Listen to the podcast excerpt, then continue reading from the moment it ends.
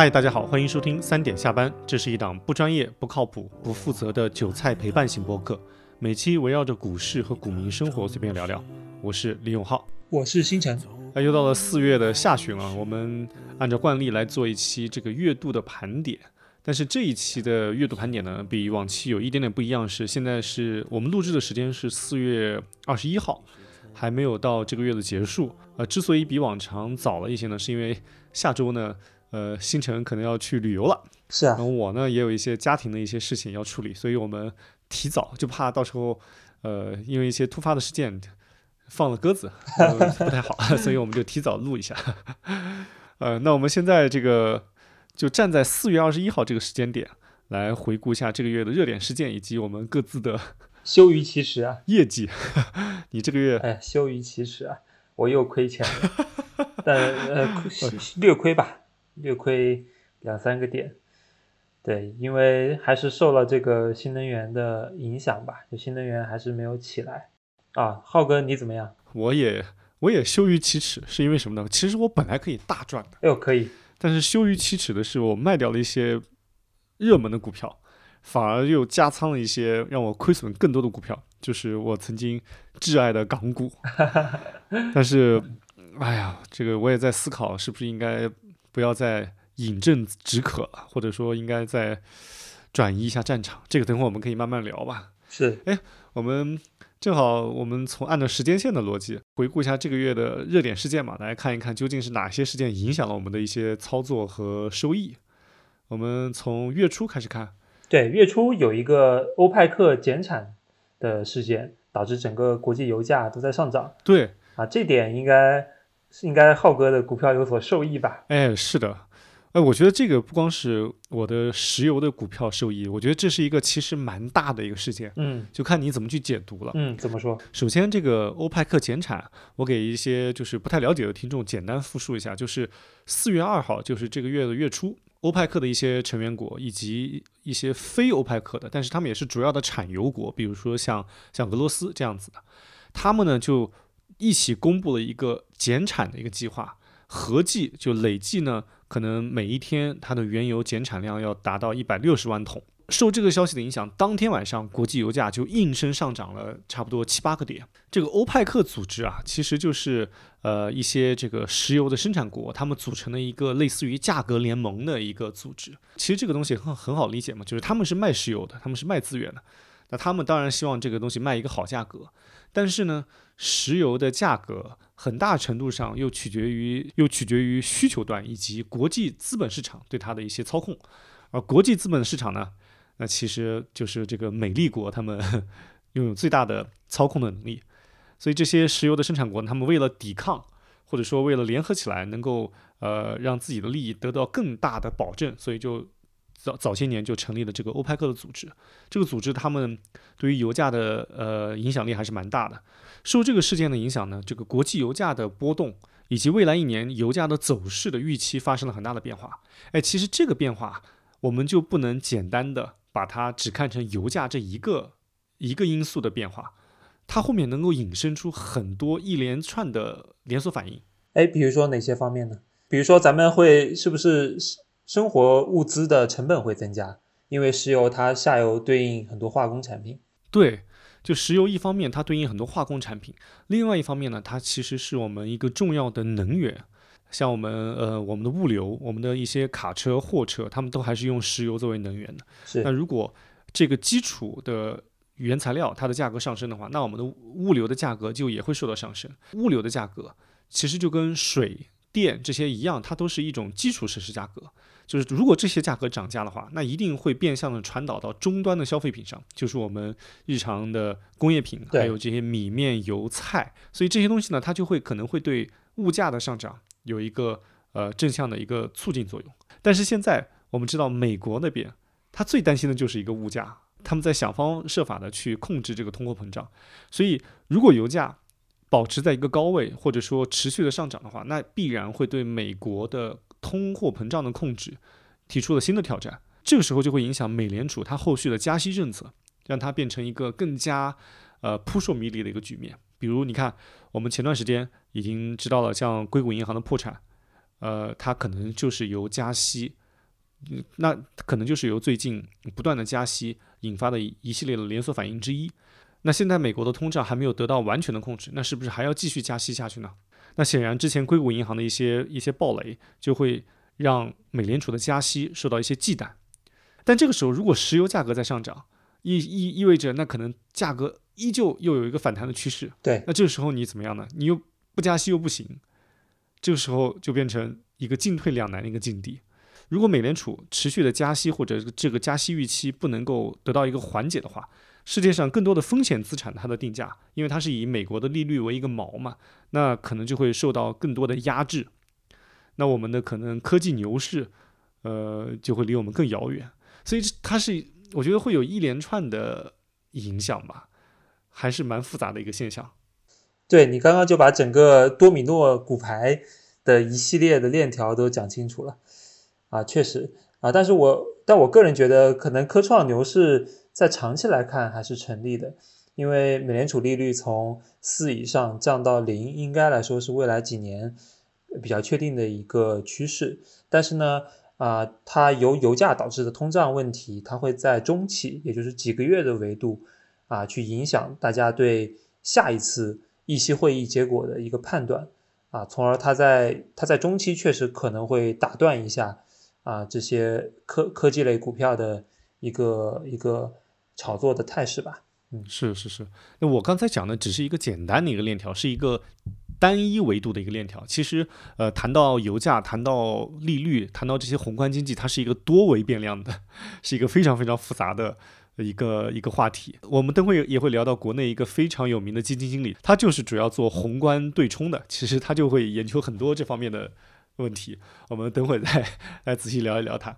宏观经济我觉得是很复杂的，我们也很难一两句话把它说透。但是油价的直接上涨确实促进了我这个月收益的一个主要部分。嗯，就是我之前很早之前在我们第一期就今年的第一期节目提提到的，就是中特估这个板块。是，就其其中主要的中特估其实就是三桶油和运营商嘛，电信运营商嘛。对，我觉得三桶油其实从最近这几个月的走势来看是很强劲的。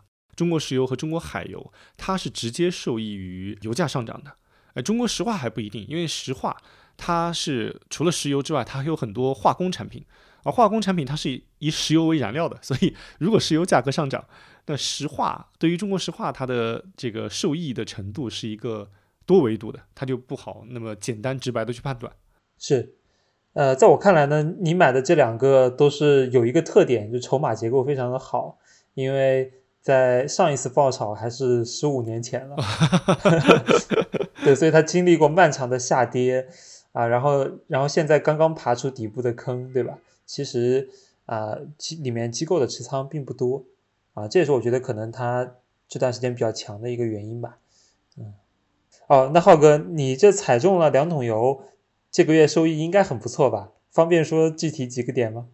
哎呀，具体几个点我都我哎就不好意思说了。虽然我从年初就买了这个三桶油啊，但是也是受制于之前熊熊市思维的毒害，以及这个大烂臭这个毒害，就大盘股它都很难，之前很好多年都很难有很好的估值嘛。我我其实持有中石油和中石化没多久，我就把它卖了，就涨了可能二三十个点，我就把它卖了啊。然后呢，其中一部分我我用来加仓了中海油。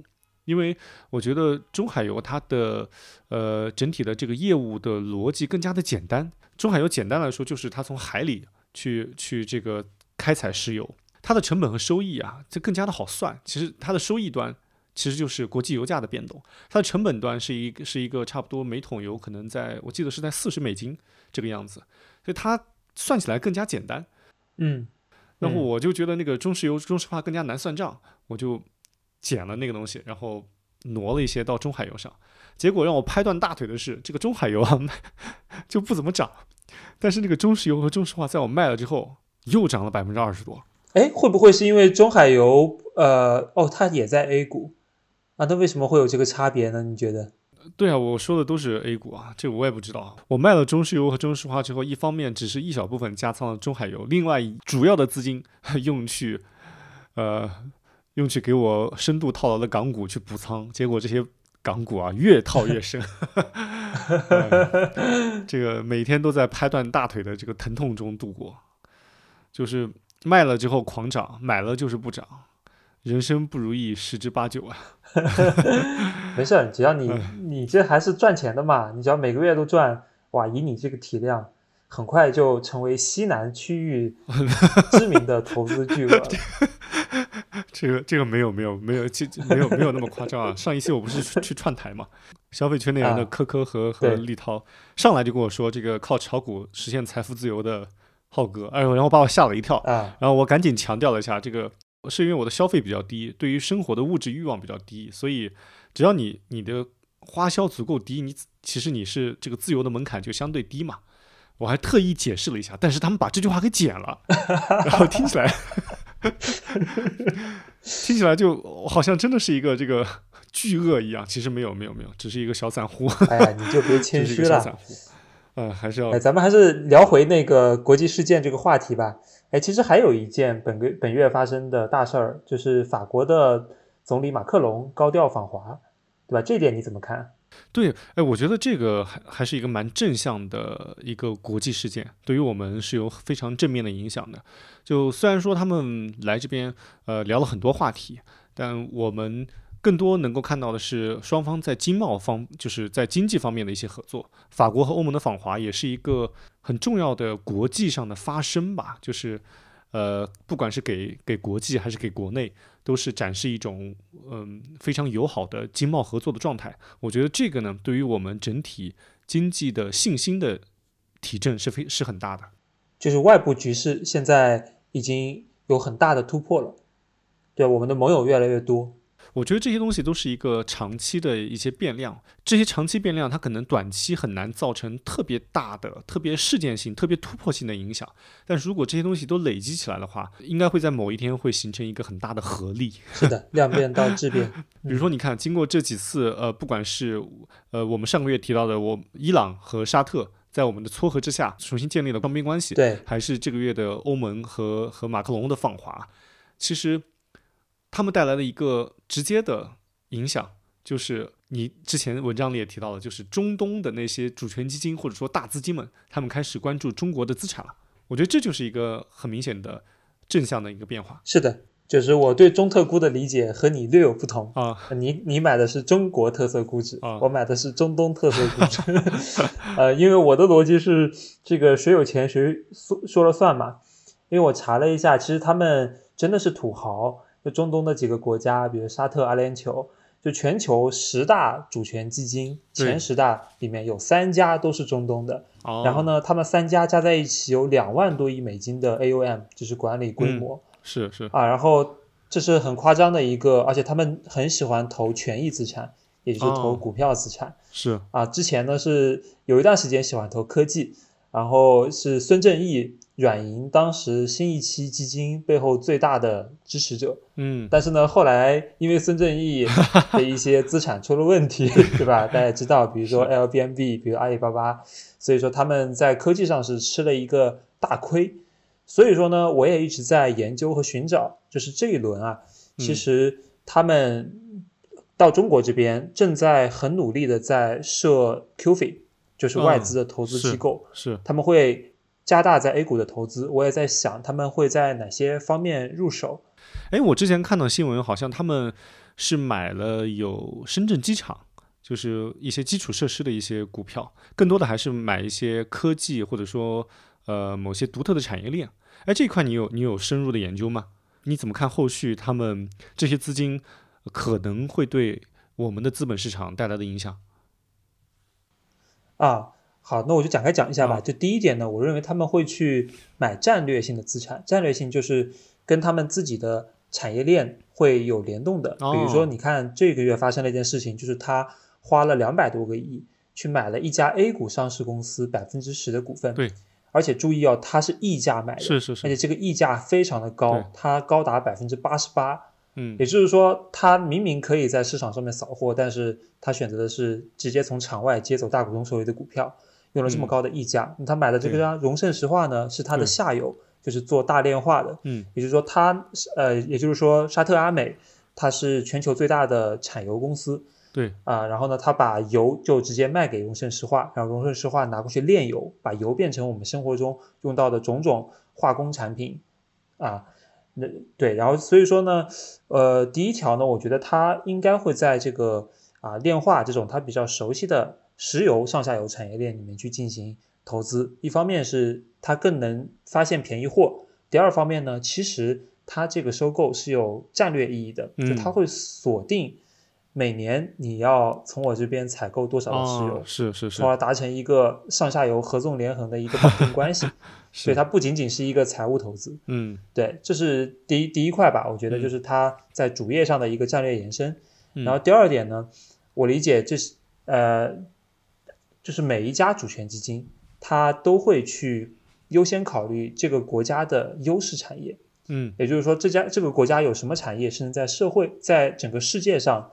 拿得出手的，嗯，能够做到第一名、第二名的，嗯，比如说之前我们知道，在欧美系的外资，他们在中国市场最常拿的是什么？是贵州茅台啊，是是海天味业，是，也就是上一轮核心资产行情，很大程度上呢，就是因为一六年港股通开了之后，像欧美的那些老钱 pension fund 养老基金进来之后，就一直买。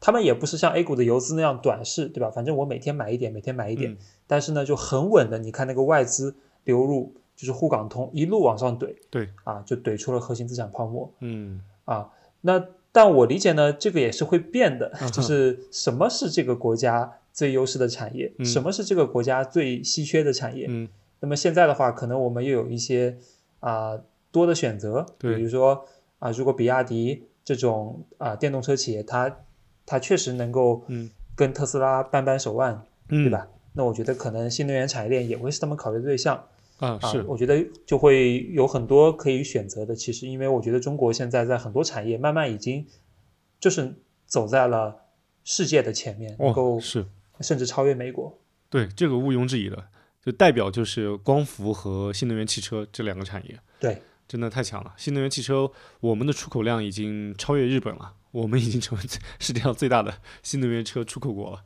是的，三月的数据非常恐怖，就出口这一块，嗯，哦，非常恐怖。而且我觉得这个已经一骑绝尘了。我我我现在观察下来，我觉得没有世界上哪个国家在电动车这个领域能够跟中国扳手腕了。是，除了特斯拉，但是特斯拉它毕竟只是一家公司。对，我们是整个产业链。咱们是围殴，虽然说都比人家差一些，但是我们。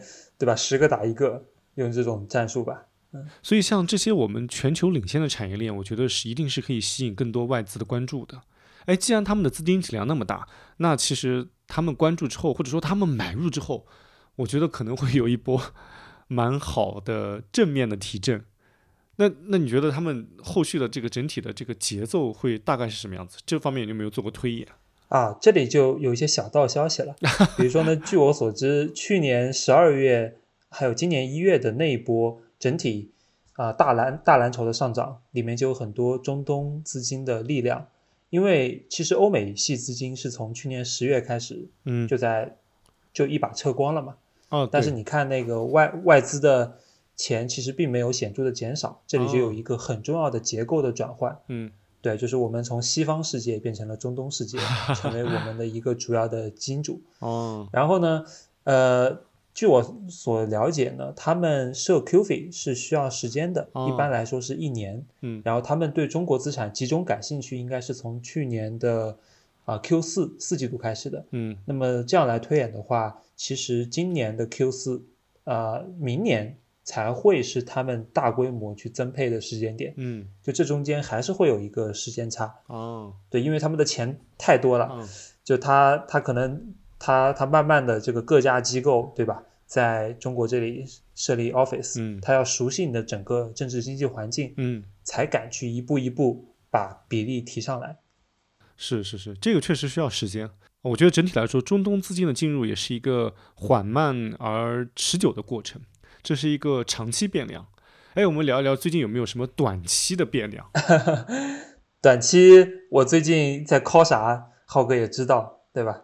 哎，我觉得这个这个哎，这个短期变量最近不光是你在 call 啊，这个整个市场都引起了一番热点。哎，我来讲一讲这个短期变量。我自己觉得，呃，我我自己觉得这个月最大的短期变量是这个陈哥，我们三点下班的主播 啊，我们星辰大海的边界的主理人陈哥，呃，和我们这个基金界的女魔头李贝贝姐共同靠了强靠了地产股。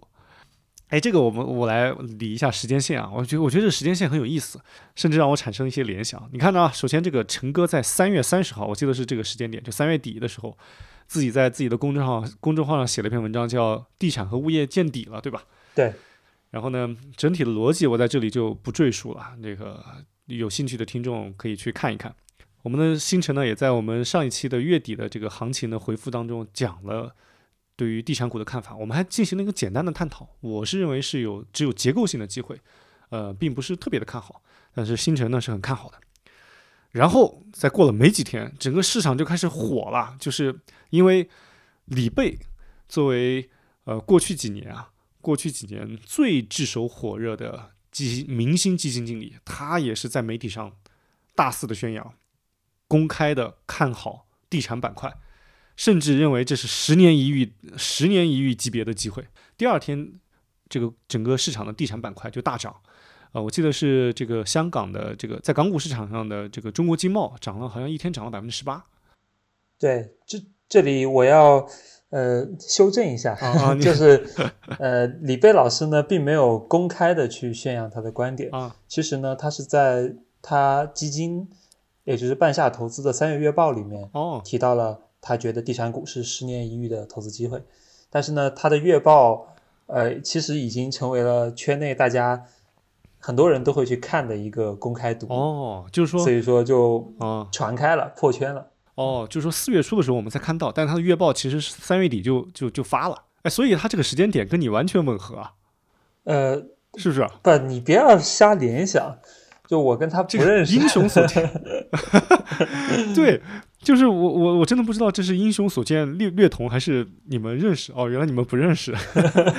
对，呃，哎，不过你们认识，我觉得也不奇怪。首先，你看这个贝姐，她首先是我们业内非常知名的基金经理，那你也是我们 我们这个股票圈的一个不大不小的 这个意见领袖了。太小了，小 V 小 V。我后来仔细想一下，你们有很多共同点。你看啊，他是北大元培。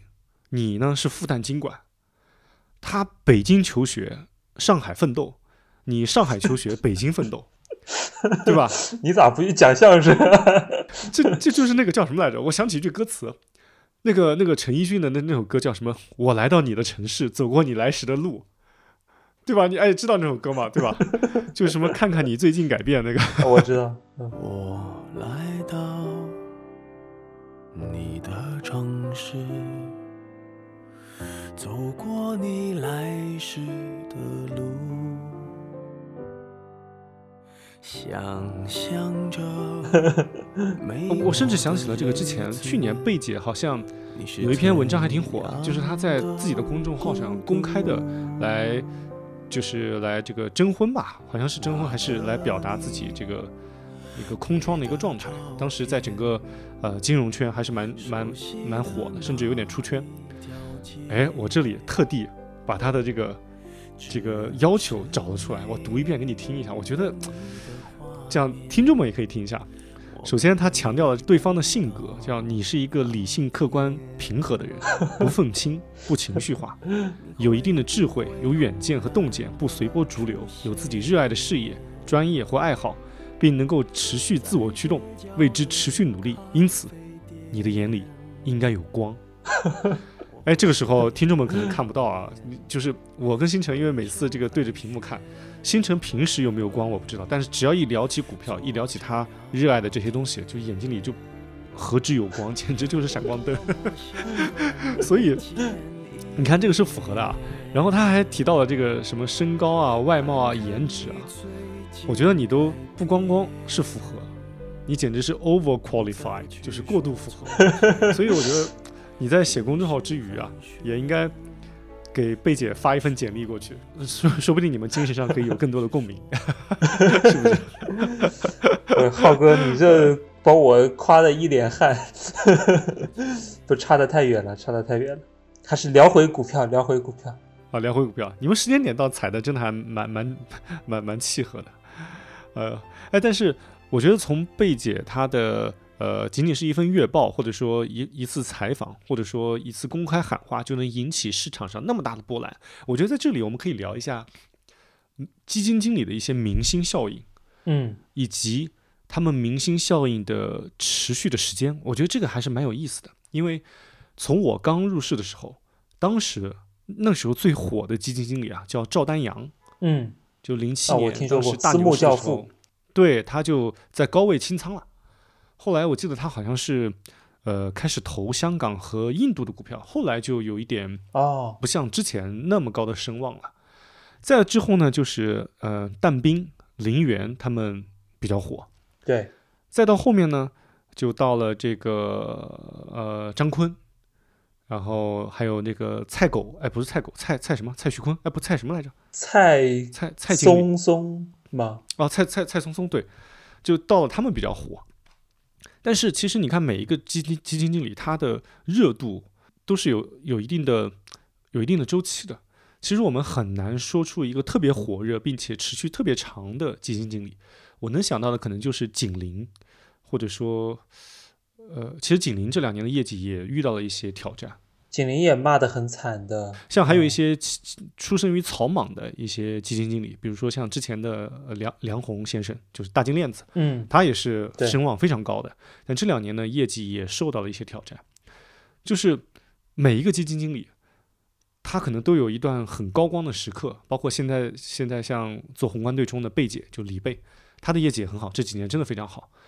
我觉得一方面是因为他本身自身能力非常强啊，第二是他他这个他的策略啊，就是宏观对冲刚好就避开了这两年的这两年股市的一个相对熊市，他就刚好躲过去了。我觉得对于那些明星基基基金经理，首先我们尊重他们的言论，但另外一个维度来说，我觉得我们也不应该去盲从或者说迷信某一个基金经理，他们的声望和业绩，一方面是自己的努力，另一方面我觉得也是时代的产物。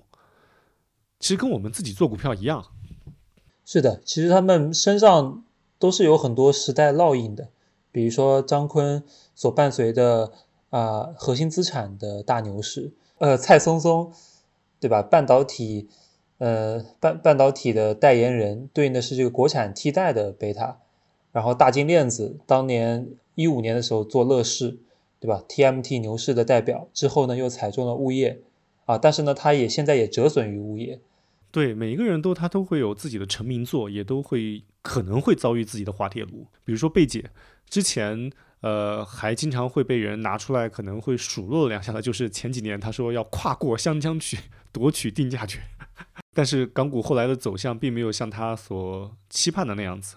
这次贝姐她提到她看好地产，但其实她目前来说，在她的仓位当中也只有百分之十是配置了这方面的股票。这一点我要为贝姐证明啊！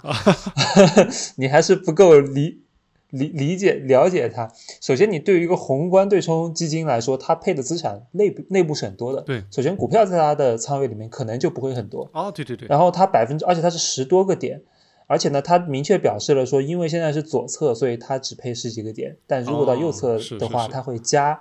所以说呢，综合来看，确实还是蛮高的仓位了。哦，哇然后呢，你刚刚提到跨过湘江去夺取定价权呢，其实人家买的是中国移动，哇，所以说呢，从他的 LP 角度，他做的相当好啊。只是说你如果没有完全理解他的思路的话，你去买了互联网，那那可能这个打碎了牙就得自己咽下去了。哦，哇塞，哎，你讲到这个东西，我就想起，你看，像我就是不懂贝姐，像你就很懂他，你们这就惺惺相惜。我强烈建议你把简历发过去，更深入了解一下。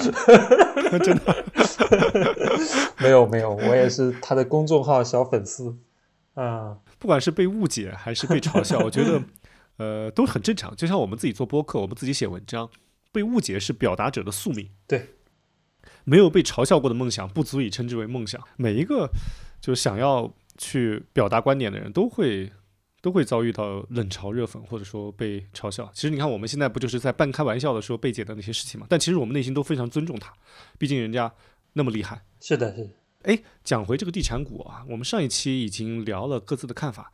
呃，我觉得在这里可以做一个补充，就是其实我以前是地产从业嘛，嗯呃，我觉得贝对于贝姐提到的关于供给侧的改革，就是呃，因为过去两年民营民营的地产商它受到很大打击嘛，对，它市场的集中度一定会提升。它这个逻辑我认为是对的，我觉得是没问题的。但我仔细按照这个逻辑去输入一下目前呃对应的地产股它的股价的走势啊，我觉得我觉得机会没有那么的大。嗯，怎怎么说？呃，我觉得这里面大致可以分为三类啊。第一类是那些就是所谓的叫结硬债打呆仗的，就是他们就一直都稳扎稳打的，呃，那些布局全国的，并且有比较长的历史、比较稳健的经营业绩的一些地产公司，尤其是央国企啊，比如说像华润置地、像招商蛇口、像保利，他们都是有有这个国资背书的，并且也发展了那么多年。所以他们呢，他们不会因为一两年地产市场的冷和热而影响他们整体发展的策略，所以他们还是在全国的主要的核心的城市一步一步的去布局、去发展。这类公司呢，非常的稳健。但是这类公司，你看一看他们的股票，过去两年基本是没怎么跌的，尤其是比如说像华润置地，基本都没跌，或者说跌了之后很快就涨回来了。它是没有超额收益的，就如果你现在买的话。第一类就就是就是稳扎稳打型，是第二类是我觉得在过去两年实现了弯道超车的，是以什么样的为代表呢？是以地方国企为代表的，比如说像厦门的建发，像广州的越秀，像珠海的华发，嗯，这几个地方国资的这个地产公司，他们过去两年不光没有受到太大的影响，而且还逆势拿地了。那当现在，尤其是今年整个土地市场和房产市场稍微复苏一些的时候，他们其实就能获得很大的受益。这个看起来他们是很好的标的，但是你如果把股价的 K 线图打开，我刚才提到这三个公司在过去两年，它不光没跌，还涨了。这是国资代表的，还有另外一个比较有代表的是杭州的滨江，它虽然是民营企业，但是它过去两年也是因为比较稳健以及以及比较好的产品，过去两年也涨了。那你现在去看他们。虽然还是有很多的优点，但它现在股价也没有超额收益。然后第三类呢，我称之为叫刀口舔血型，那就是那些受过重伤的民营地产，一些高杠杆的，去年可能有这样那样问题的。嗯，这里面代表着很多了，我我就不提那些这个过于高风险的，我就提一个人们印象中还蛮稳健、还相对稳健的一个公司，就是龙湖。那龙湖现在的股价是二十多块钱。它最低的时候跌到了七块钱，我印象特别深。那一天的时候有两个热点事件，就对我来说有两个热点事件。第一个是当时吴亚军就是龙湖的董事长，他接棒给一个给他们那个新的 CEO，哎呀一下脑子短路了，想不起他的 CEO 叫什么名字了，是一个八零后，一个八一年的，好像是清华大学的。嗯，这就意味着整个管理层他要逐步的更加的年轻化。那另外一个维度就是意味着当年跟他打江山的一些。一些老臣们可能又会面面临着新的一些换血，对这个呢，对于资本市场来说，可能是尤其在当下那个时间点，是一个风雨飘摇的时间点。那对于资本市场来说，他的信心并没有一个很好的提振，所以当天宣布这个事情之后，它的股价就应声下跌，因为当时被市场解读为 吴亚军要要撒手不管。那一轮也是直接确立了地产股的底部，对吧？就是那一轮的底部就是被龙湖砸出来的。对，就那一天，对，对，那一轮底部七块多钱，这是当时第一个热点事件。第二个热点事件是当时我的一个同事，以前在华润，后来跳了龙湖，是一个关系蛮好的一个哥们，给我发微信问我能不能抄底。我给他回了一句：“你借我十个胆子，我也不敢抄。”然后就这样硬生生让他错过了三倍的涨幅。其实就几天，他股价就弹回来了。对。然后后来每一次这个见他，他都觉得他说你欠我很多钱，你欠我一大笔钱。所以这种呢，这个事儿我觉得本质上也是刀口舔血，去抄底这些呃刀口舔血的企业。嗯，对，这种就高风险高回报嘛。就是如果你接了下跌的飞刀，完后来又回来了，那可能就就很好。哎，这两天又有一个下跌的飞刀啊，就是这个你你之前也也也提到过的，我们的八八四八复牌了。是融创当年小兵吹八吹呃这家公司要到八千八百四十八亿市值，然后现在已经跌快跌到八十八点四八亿了，是的，是的，就是跟当初的目标差一百倍，是啊，是啊，哇，太魔幻了。但是它能够复牌，我觉得就是一个蛮积极的信号。而且这两天就今天刚刚出了一个消息，就是他已经与债权人达成了一个新新的协议，就是短期内他应该会暂时摆脱这方面的困扰，但其实后面还是有很多的困难，比如说他呃如何去保证之前卖掉的房子的一些交付，还有像之前收购的一些资产。在这个整体市场遇冷的时候，如何去促进它的销售？所以我觉得目前来看是一个好消息，但还不足够那么的好。从它今天的股价表现也能看出来，就是它开盘的时候可能就开高开了十二个点，但收盘的时候只涨了五个点。所以我觉得这个也是一个刀口舔血型。就如果它后续又能活过来，就是孙宏斌先生他能如果能够三起三落，那一定是一个商业史上的传奇。但这个就是也是风险很大的行为，就如果你想买他的股票，我觉得我觉得风险很大。是，刚刚你提到了三种类型的地产股嘛？那么我也分享一下我跟你观点分歧的地方，就为什么我觉得可能你们机会还是比较大。讲一讲啊，你刚刚提到稳扎稳打型，比如说华润就没有跌，对吧？但是呢，其实呃它没有跌，但是呢它也没有涨太多，它一直是在走一个平台。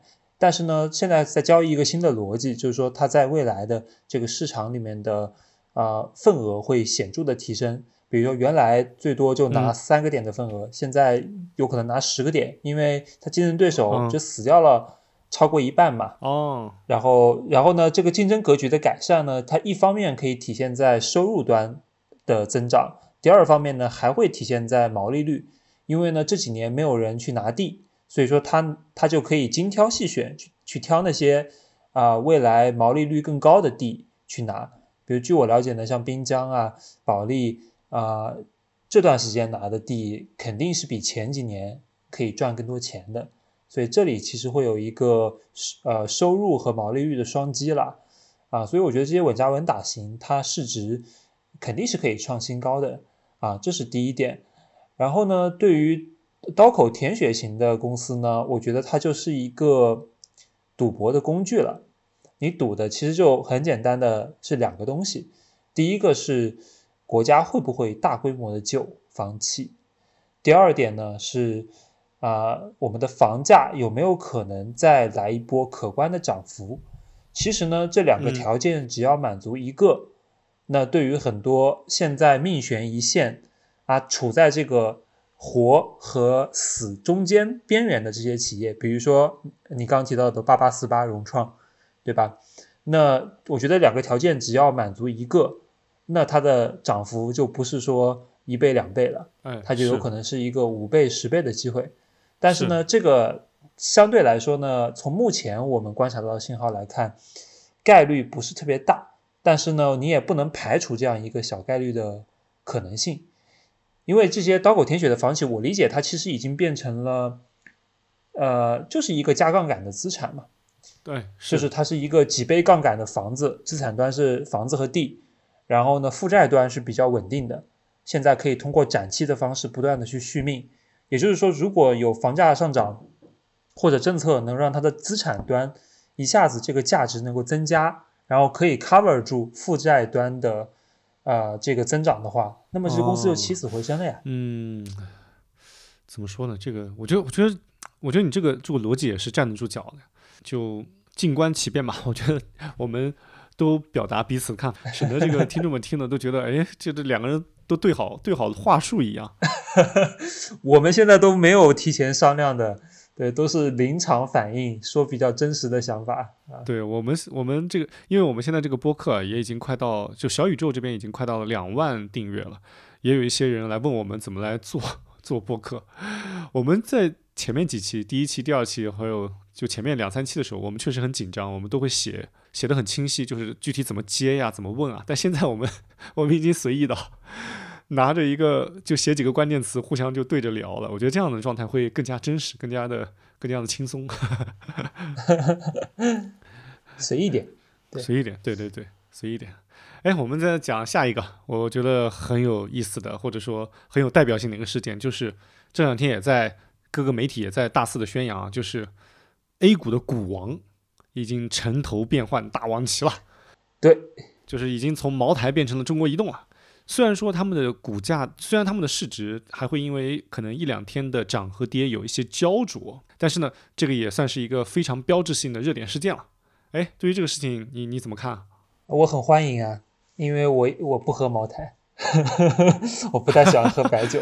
我也很欢迎，但但是我每但是我每个月都要给中国移动交话费。我我很欢迎，我也很欢迎。虽然我我偶尔喝，呃，但我也是苦于这个茅台它的这个价格，无论是股价还是它的酒价，这个酒价实在是太贵了，实在是每一次喝，如果不是别人请我喝，我自己花钱喝的话，都很心疼，真的很心疼。哎，我们我觉得这个股王的变迁是很有时代意义，或者说很有代表性的意义的。我之前还专门查了，在过去几年。就是市值的股王，就是是最大市值的公司都是哪些？是在一六一七年的时候是工商银行，其实这个很好理解嘛，就是我们最大的金融机构，这很好理解。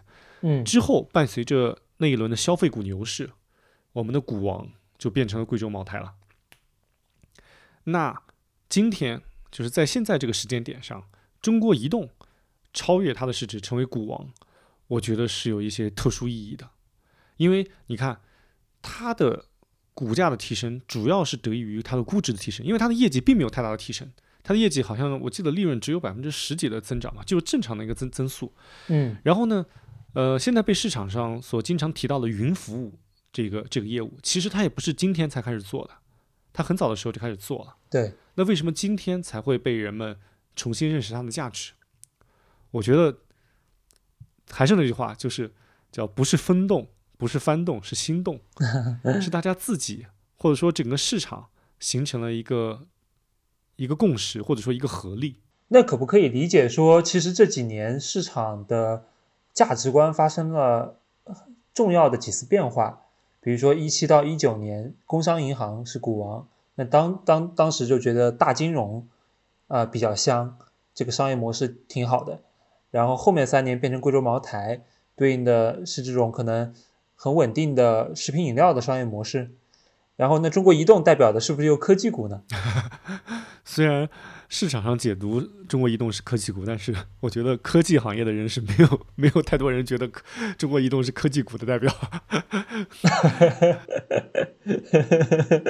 中中中特估加科技股。对对对，哎，我刚想说这个，我觉得这个可以理解成官方口径的科技股的代表。官方口径的国资科技股代表，红色科技股，对，红色科技股，对，这个这个其实如果把这几个这个关键词或者说呃描述的词汇加上，那它确实有它的很重要的意义。哎，我觉得这个东西，你刚才提到的价值观，我觉得是很认可的。其实，呃，一个市场在追捧什么，或者说哪一个公司是真是所谓意义上的股王，其实它不光是代表着一种资金的倾向，它更显示着一种社会的价值观。所以，我对茅台能够成为股王，一直是 内心是很不爽的。对，虽然它的利润也好，销售额也好，但你想，如果如果一个市场，它最大的市值的公司是一这个白酒企业，那其实我们可以对比旁边的美丽国，他们市值最大的是什么样的公司？对呀，人家是微软、Apple 这种改变人类的科技公司。对啊。就是你你你你靠这些才能够持续的创造，持续的带来新的创造力和给给人民或者说给整个世界带来更多的福祉嘛？那你靠把茅台的价格提得更高，从一四九九的出厂价提到了二零九九，又能对这个社会有多大的改变呢？所以从今年这个维度来说，我觉得中国移动如果能够超越茅台的话，我自己是举双手欢迎的。呃，如果把中国移动的上涨跟之前你提到的中特估。以及我们目前整体官方提到的这，不管是提振科技也好，不管是提振数字经济也好，把这些东西联合起来的话，其实它是有呃非常独特、非常重要的意义的。因为不管官方怎么提，不管大家的媒体怎么吹，我们普通人是不见兔子不撒鹰的。对，尤尤其是我们 A 股的股民，我们被创伤、我们被欺骗的还少吗？各种概念每天层层出不穷。哎，这让我想起了一个那个。喜木立信的典故，就当时那个战国时期，秦国的那个秦孝公，他刚刚继位，他就确立了那个让让商鞅变法嘛。但是当时呢，就是他就怕他们的变法推出去之后，不能获得老百姓的足够的信任，所以当时商鞅就他们在他们的那个城门那边啊，立了一个立了一根三丈高的木头，他就招募老老百姓们说，谁能把这个木头从南门搬到北门，就赏十两黄金。然后当时老百姓们就就在旁边议论纷纷嘛，就在想呢，哎，这肯定是他们在欺骗我们、玩弄我们的，然后就没有人去搬。然后当时商鞅就看这个大家都无动于衷，然后就马上把这个赏金从十两加到了五十两黄金。然后老百姓就十分惊讶嘛，他们就更加不信了，就觉得就你继续在逗我嘛。然后这时候就有一个人跑出来了，一个壮汉，他就真的把这个木头从南门搬到了北门，然后商鞅立刻就把五十两黄金给了那个人。然后老百姓们看到，哎，哦，原来这是玩真的，就大大增加了对当时的官府的信任。然后后来呢，整体的变法也就推进的更加的顺利。我觉得这个喜目立信其实就是一个获取信任或者说获取市场肯定的一个。一个事件，那对应到今天的 A 股的市场，我觉得中国移动的市值超越茅台，可能就是当今市场上、当今 A 股市场上的新时代的醒目立信啊。当然，这是我个人的观点啊。对这一点，其实我还蛮赞同的。嗯，呃，而且而且，我觉得就这个市场的设计者，可能比我们呃更理解这背后的原理。所以他会通过打造龙头股的方式来不断的重塑市场的信仰。其实不仅是可以从市值这样一个维度来，还有从涨幅的维度。比如我记得一九年那一轮牛市的时候，第一个走出的十倍股叫东方通信，对应的当时是在炒五 G，但是呢，实际上它是一个没有什么实质业务的公司，就它一点 价值都没有，这应该大家都知道。但是当时呢，炒中方通信的时候，大家就说。哎，这其实就是醒目立信，就国家就让你看到我千金买马股，这样一个 只对它它只是名字有通信，然后又有东方，然后 被资金选中，它都可以走十倍。那其他的资金你们还等啥呢？赶紧加入这一波科技股炒作吧！哎呀，你讲到科技股炒作，那最近真的是哎呀，AI。和这个芯片这些东西真的是被炒疯了呀！是我看你已经公开的在自己的公众号上提示大家风险了。哎，我觉得现在最近这个行情啊，就是如果你没有买 AI，如果没有你没有买中特估，那整你你你的持仓可能就是面临着熊市的催打。是啊，我感觉这俩月就是熊市啊，我做的跟去年一样艰辛。正好在这里讲一讲这个已经被热炒的，像。寒武纪，像什么中中科曙光这些这些股票们，你你你你怎么看？你你观点还是蛮明确了，就是提示大家的风险啊。啊，对我观点，呃，其实也是经历了一个变迁吧。就是我其实发了两篇文章嘛，就第一篇文章，我我讲的是从我的我有一个短线的情绪指标监测的体系，然后呢，它也是通用的，不适用于不同板块的。然后它是在一个月前，当时出了信号，是说这个板块的交易拥挤度很高，就主要根据的指标就是交易额占整个市场的比重。当时呢，泛 TMT 达到了百分之四十，啊，那么如果按照过往的经验，那那个位置就是短期的顶部。但是呢，其实市场是短稍微回调了一下，但是又突破了我当时写文章的那个点。那么我觉得呢，其实就是这一轮跟之前的确实。它的时代意义是更大的，因为它是一个全新的东西。AIGC 它对人类历史的改变是过去没有过的，所以越新的东西大家越会给它一个溢价。然后呢，我是在昨天啊呃，应该是今天开盘的时候又发了一篇文章，叫上次我写的是短期见顶，现在我看长期见顶了。对，因为因为呢呃，因为我也是在行业里面工作嘛，我觉得它。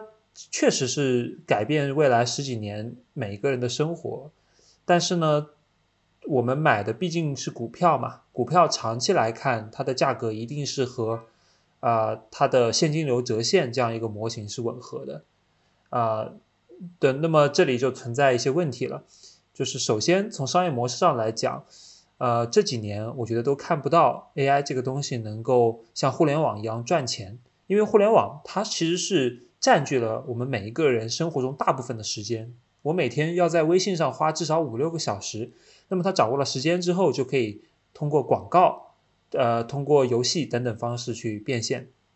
但是我们在使用 AI 的时候，其实它是在帮我们减少在某些平台上的时间，呃，所以它的变现模式确实还没有，我觉得至少在中国的话不是特别走得通啊。然后呢，对，这是我觉得第一个第一点，就是它商业模式上其实是比互联网要差的，所以可能它更能够类比的是九九年的互联网泡沫，哦，就是当时那一波也是。一个革命性的东西出来，但那一波的公司其实也没有找到商业模式。像亚马逊当时也是亏钱的，嗯，对吧？我觉得可以类比那一波，哎就股票会炒，但是呢，大部分股票它不出业绩的话，还是要跌回来。嗯，尘归尘，土归土。是的，是的，啊，然后我包括还有一些很吊诡的现象了，就是比如说，比如说你说，如果这是一个真的能够产生业绩的大产业趋势的话，为什么美国很多公司没有涨？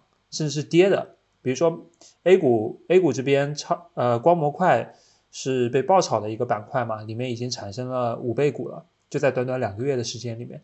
但是美美股的做光模块的几个公司，比如说 Lumentum，它这今年还是跌的，就这就很难理解了，因为毕竟 ChatGPT 是在美国那边先发展出来的，对吧？那它如果说它上游的硬件算力要去采购光模块的话，那也会优先去采购美国的那边的公司啊。那为什么人家没涨呢？包括在港股上市的商汤科技，现在我看了一下今天的收盘价，刚好是跌回了二月初，也就是 ChatGPT 这个爆火之前的价格。也就是说，这个事件这两个月下来，商汤的股价是也是尘归尘，土归土。但是呢，A 股这边所有做 AI 应用的公司都涨了至少一倍，对吧？那就怎么去解释这一点呢？我理解。那原因就是因为不同市场的交易者，大家看的东西不一样。嗯 A 股这边的人更看重梦想啊，更看重人气，包括我们钱也更多啊，然后包括 A 股没有做空机制啊，包括 A 股的大股东呃大小非的解禁是受到了很严重的限制的，导致它就算出现了泡沫，没有人能够卖。所以说，里面只要机构大家一联手锁仓，就可以把这个泡沫持续的时间更长。那么我推导下来的结果是这样，也不一定对啊。哦，这样子啊，肯定不一定对。我们每个人讲的都不一定不一定对。我们我们都是表达个个人看法啊。再次风险提示一下，仅代表个人看法，不不构成任何买卖建议。赚了别来别来谢，亏了别来骂，骂了就拉黑。是的啊，卖飞了不要来骂我，求求啦，求求啦。是是是。哎呀，那咱们这个月就简单聊一聊这些吧，因为毕竟这个月还没有结束。嗯，哎，你五一是要出去旅游啊？是去哪里啊？对我去一个叫老挝的国家，也是跟中国邻着的，在东南亚。哇，这这个还蛮小众，怎么会去那里啊？呃，其实算是一次旅行套利了。啊？就就我觉得套利不仅可以在金融市场做，在旅行的这样一个决策里面也会也可以考虑啊。讲讲因为我当时在策划五一假期的时候，刚开始朋友想拉我去西安，啊呃呃去洛阳，就去看古建嘛。啊！然后我当时一看，哇，洛阳的酒店好贵啊，亚朵酒店一天都要一千多一晚，是啊是啊，太恐怖了。而且我看小红书上都是说各个景点人挤人，那我就想有哪些地方可以避开国内疯狂的人潮，哦，那就去国外，对吧？但是国外呢，大多数地方呢，呃，其实你玩四五天是不够的，所以，所以我就想去找一个近一点的地方啊、那就，然后我就发现了老挝，它是哦一个可以火车出国的地方，你知道吗？现在有昆明嗯。的高铁可以直达老挝，哦。而且当对，而且当地也很有看点。我们去的准备去的是一个叫朗，对，嗯。朗勃拉邦的、呃当地的一个国际旅游城市，因为它长期是法国的殖民地，所以它有很多法式的风情，又哦叠加上佛国的信仰，因为哦当地佛教是最主要的信仰嘛。路上可以看到很多穿红色衣服的僧侣，然后早上有哦布施的活动。哎呀，说着说着，我现在已经非常激动了。哦，就觉得什么时候能够可以不看盘了，去放开了玩儿。哇，哦，我是我给你浇一盆冷水啊！不要把这个想象的那么的美好。那个啊，穿着服服装的僧侣，我我我我虽然没有在老挝见过，我没有去过老挝，但我去过老挝旁边的国家，对缅甸还有柬埔啊，寨。缅对，缅甸哦其，实缅甸跟老挝还是有很多相似的地方，比如说你刚才说那个僧侣，呃，我在缅甸也见到过，嗯而且去之前啊也是，哎，我当时的想法跟你也一样，就是一个小长假，呃，我忘了哪一年了，一七一八年那个时候吧，我一个人去的，因为我老婆不愿意跟我去那种地方，觉得那个觉得缅甸这个地方实在没有意思 哦，你好潇洒啊，就自己背包就走了。啊，对啊。然后，哎，幸好当时我老婆没跟我去。这个后面还发生了一件让我觉得非常后怕的事情。然后去了缅甸之后，当时也是去在网上看了很多攻略啊，然后很嗯多图，对，但是很多景色啊，实地看了之后会发现，那些图片是有很多滤镜的，就像现在很多小红书上的热门景点，把图都给你拍的特别美好，其实你去一看，可能大失所望。比如说我当时去了缅甸，那个刚下飞机，我就觉得这地方也太破了。嗯就是就是我小时候，就是因为我我八零后嘛，我小时候那种县城的发展发展水平，就车开过之后满街都尘土飞扬，嗯然后而且那边呃这个不管是这个风怎么说呢，不管是基础设施还是它的这个物资住宿条件啊这些东西都都不尽如人意，最最可怕的是我在那边还还被打劫了，好啊，我在缅甸被打劫过，真你的被打劫你这么身高力壮的，还会被打劫？谁敢打劫你啊？哇塞，那我跟你讲，这我我跟你讲讲这这是怎么发生的啊？啊，以以此为戒啊，我觉得你也小心一点。就是因为在那样一个地方，就是我是我是去了缅甸那个，哎我我一下我一下名字都想不起来了，缅甸好像是仰光吧，还是哪个城市？哦，其实我是为了去去它旁边的另外一个城市去看那个热气球的，就是一个网上一个很漂亮的一个图景。嗯所以我在它那个城市呢，其实只待了两天。那两天其实那时间就很紧了嘛。那也有一些景点我去看呢，我就租了一个摩托车或者就电瓶车之类的东西啊，对，我就租了一个电瓶车，嗯然后一天就在那边市区啊或者几个景点逛游。然后我印象特别深，就是当时我走到一个十字路口，我就在十字路口，我就想就想就在想往哪个方向走嘛，我就把这个车头啊电瓶车车头往左边一拐，嗯哎，看到左边那些车人流和车流都是面向着我的，那可能就是想，哦，可能是我就不应该往那走。然后我这时候呢，我就想把车往另外的方向走。就当我想转向的时候，有一个人拍了我的肩膀，就啪啪拍了我的肩膀，啊，我就一扭头，我一扭头看到一个人，对，然后我就愣住了，就就是一个当地人，我就愣住了。然后这个时候，我又听到我前面有一个声音，又来了一个人，立刻把我电瓶车的车钥匙啪给他扭下来，把我车钥匙拿走了。然后你想，一个电瓶车如果没有电的话，你你没法动了。对，然后我就没法回我住的地方嘛。然后我这个时候我只能跟着他走。啊，我说哎，等一等，我就就就英文嘛，我说英文，就说哎什么情况？我就就什么情况。然后他们俩就拿着我的车钥匙走走到路边，哎，我也只能跟到路边嘛，因为我想要他的钥匙嘛。对，我走到路边之后，刚刚走到路边，立刻又围上来五个人，所以是七个人围着我，七个人围着我。他们你知道缅甸这些这些地方，他们他们是不会说英语的，所以 那更不可能说中文，你怎么跟他交流啊？我就很很着急啊，没有办法，然后就跟他比划，就比划什么情况。然后这个时候，其中有一个人，嗯，他本来是穿着一个白衬衫啊，一个白衬衫，他竟然把白衬衫脱了，露出一个警服。啊，就是那个警服就特别的假，就一看你就觉得是就是那种东莞，呃不就是那种义乌做的就是地摊上买的那种假的警服，啊，对，就反正就是看起来就很假。然后指了指自己的警徽，嗯，然后我想怎么回事？这个时候终于有人过来了，会说一些蹩脚的英文，他指着他说：“Please, please, policeman, policeman。”就意思是说他是警察，啊，为什么要把我这个拿过来呢？后来我开始理解是什么意思了。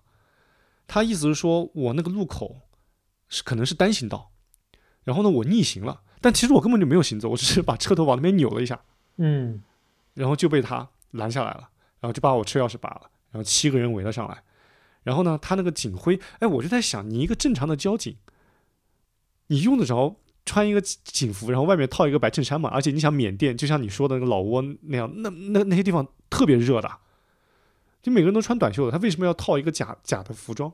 就就很神奇嘛。然后这个时候，那你想，我既然被被七个人围住了，那那你能怎么办呢？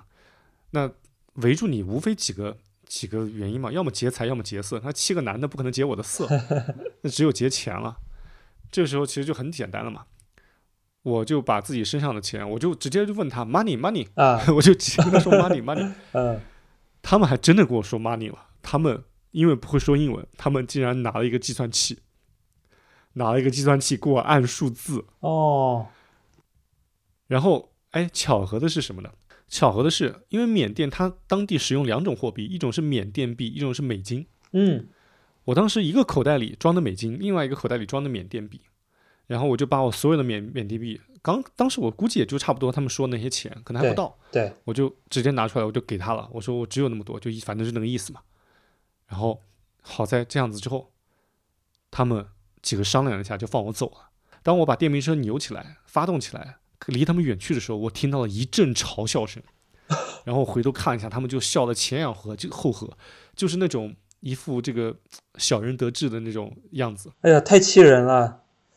不是你这，但你你当时有什么别的办法呢？对吧？你你有回想过这个事件吗？没有办法，嗯，我觉得没有办法的。首先，我一个人我是不可能跟他们七个人干的，这是一个特别愚蠢的行为。嗯，这个这个，尤其是你在一个异国他乡，对吧？你连英文都不会说的一个地方，你你跟别人干事是一个特别傻的行为。那就这个时候一定是安全第一。对，是，对，所以核最核心的可能还是你不能让他把你车钥匙给拔了。呃，但那个东西啊，它是迅雷不及掩耳之势。你看，你想一想这个动作，第一个是有个人拍，首先我在一个路口我就停了一下，第二第二步是别人拍了一下你的肩膀，我一回头，在我回头那可能就两秒钟的时间，或者说一秒钟的时间，就来了一个人把我车钥匙给拔了。嗨，这是惯犯了，这都是设计好的。对啊，这这肯定是惯犯了。哎呀，出去旅游安全第一啊！就是尤其在这些第三世界的国家，就经济相对落后的国家，毕竟，呃，我我觉得不带任何歧视的说一句，就是所谓的穷山恶水出刁民。就这这个一定是，当然当然也不一定啊，就是某些发达国家他们治安也不太好，比如说像像这现在法国啊，什么还有美国啊，我觉得治安也没有那么的好。哎，讲起治安这个事儿，我觉得我们国家的治安真的是相对来说是非常非常好的。真的是，我也非常赞同。这里面可以这个我们非常骄傲的说一句啊，就是我因为我很喜欢旅游，去过很多地方，我觉得越出去旅游，去过越多的地方，越会觉得爱国，哎，为什么呢？因为这是你真真切切的对比过之后。因为如果你没有在出局之前，你可能只是被教育说我应该爱国，或者我我应该怎样怎样怎样，但你是没有对比的。只有你对比之后，你才发现，哇塞，原来我们在某些方面真的那么的好，或者说真的在过去那那些年取得了那么大的进步。这个时候你才会更加有自豪感，因为这些差距和对比是你真真切切能够感知到的。对，其实我这这里观点又跟你不太一样。呃，我我自己感觉呢，在中国，杠铃两端的群体生活的比较幸福，就是说，富人和穷人都活得还蛮开心的。富人的话，啊、他可以，他也可以呃，去对很多人发号施令，然后享受很好的社会资源。呃，那么穷人的话呢，我们国家会给很多的保障，然后包括你刚刚说到的安全，在中国应该说是最不需要去考虑的问题，因为到处都是摄像头嘛，然后警察叔叔也很给力。但是呢，中国的中产真的是过得很憋屈，这点我跟加拿大、日本、呃美国、英国的朋友聊完之后，都觉得这是压力山大，就是住房和教育的压力。嗯，反正这这个这个问题咱们就不展开了，因为如果展开的话，那是一个宏大的话题，就关于中产或者说呃中产在各个国家它的生活成本。是，嗯，嗯，我我自己的体会是，就是各有各的弊端，以及各有各的好，都很难一言以蔽之，对，对吧？但是安全这个东西，我们是可以一言以蔽之的，因为安全是一个相对单维度的一个事情嘛。是的，我记得之前还看过一个排名，就是世界上最安全的国家，我们是排在前列的。就以我自己的体感来说，我觉得像新加坡、日本嗯还有我们国家都是属于非常非常安全的。嗯，像什么法国，还有像什么美丽国，这些都不那么安全。我我我以前遇到过好多有点危险的事情，比如我嗯在马来西亚的时候被被别人骗过，但被识破被识破了，就没有骗成。我在法国的时候被法国其实法国很多黑人嘛，那对又高又壮的黑人围着你堵着你那种，要你买强买强卖那种东西，也很吓人。吓人啊！对，很吓人的。然后还有那个，在我在美国被一个人拿着相机尾随过，这很可怕了。晚上啊，八八点八九点钟，一个人拿着相机跟着我，起码两个街区，哦，你都不知道他干什么。他有没有可能只是想拍你，觉得你可以做男模？不是，这很奇怪的。而且而且当时被我发现了之后，对我还我还怒斥了一下他，啊，我说你为什么要拍我？结果讲完之后他还在拍，这就更恐怖了。然后我赶紧上了地铁走了，就很吓人的。嗯然后我还在一个叫瓦努阿图的国家，因为当时跟因为一点点事情跟当地人有一个小小的冲突，啊。被当地人拿当地一群人拿着刀，因为他们是都手持刀刀械的，对，一群人围着我，然后当时也是吓得赶紧跑了，就很多地方都很很不安全，所以你出去旅游也要也要小心一点。嗯嗯。哎，讲到这个，我还有一个还有一个很有意思的事情啊，嗯，我一个朋友他有一个癖好，哎，就是在我们就尤其在前几年，对，在我们都还拿钱包的时候，就现在我们基本都不带钱包了嘛，基本都是拿手机出去，嗯。就手机你电子支付很方便。，对，在前几年他我们还都还用钱包的时候，他习惯在自己的钱包里装一个避孕套。哦，我懂了，这个哎，啊你看你这个笑还是容，很，他还是很负责的嘛，我觉得哎。这个行为挺好的。对。哎，不，你 你看你这个笑容跟我当时的想法是一模一样的，就是你你正常来说，就是就这我这个朋友啊。是男性哈，你正常来说啊，呃，你如果看你的身边的一个人如果有这种行为，那他可能我们很容易联想到的可能是这个为了这个方便自己 开房的时候需要嘛，对。但他给我解释还真不是这样，他的解释让我大吃一惊。啊，这是因为他以前在美国留学，他是个男的啊，他而且他是个直男啊，对，他当时就听说过类似的事情，所以当时他的朋友就跟他嗯讲说，你应该在这个首先你的钱包里应该放几个东西，第一是现金，就防止有人这个万一你遇到打劫的，你要把现金给他，就给他一点嗯现金，这样破财消灾嘛。第二个极端情况是你应该放一个避孕套，为什么？啊，因为他怕自己被强暴。哦，哎，为啥男的也会被强暴呢？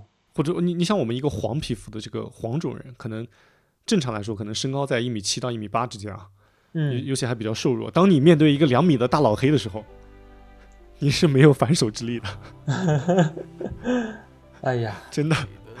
所以。从他他就从那个时候开始就养成这个习惯。嗯所以我们出去玩的时候，呃，一方面呢要做好攻略，玩的尽兴；另一方面也要做好提防。我觉得真的出门在外真是安全第一。嗯，哎呀，马上就要迎来五一小长假了，这是大一三年以来我们第一个真正意义上自由流通的小长假。我相信听众朋友们这三年来都有很多想去而未曾去的地方，都有很多想见而未曾见的人。在五天的小长假里，我们终于有充足的时间和充足的自由度，是啊，去想去的地方见想见的人。虽然价格有点贵，但在见面的时候，希望我们都能够温柔地说出那一句“好久不见”。我多么想和你见一面，看看你最近改变，不再去说从前，只是寒暄，对你说一句，只是说一句。好久不见。那我们就祝所有即将出去旅游的听众朋友们一路平安，玩得开心。好，祝大家都能有所收获。